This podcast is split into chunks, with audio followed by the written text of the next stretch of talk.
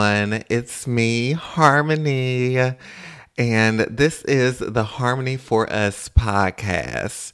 And I am so excited to finally be bringing this to you guys because I have been talking about this for years and literally on the way to get some equipment for the podcast, I ran into an old friend and he was just reminding me that I had been talking about this for a long time. And I thought that was pretty interesting that I ran into him literally on the way to do said thing.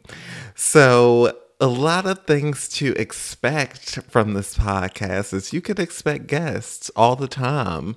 And with that, I kind of want them to share their stories and share their experiences and just be themselves. And we learn about each other as beings, as humans, as creatures, as whatever.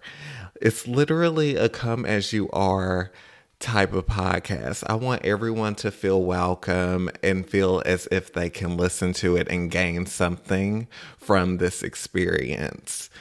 So you can expect an episode from Harmony for Us every week. I'm going to try to shoot for Thursdays. I don't know why, but Thursdays just seem like a good day.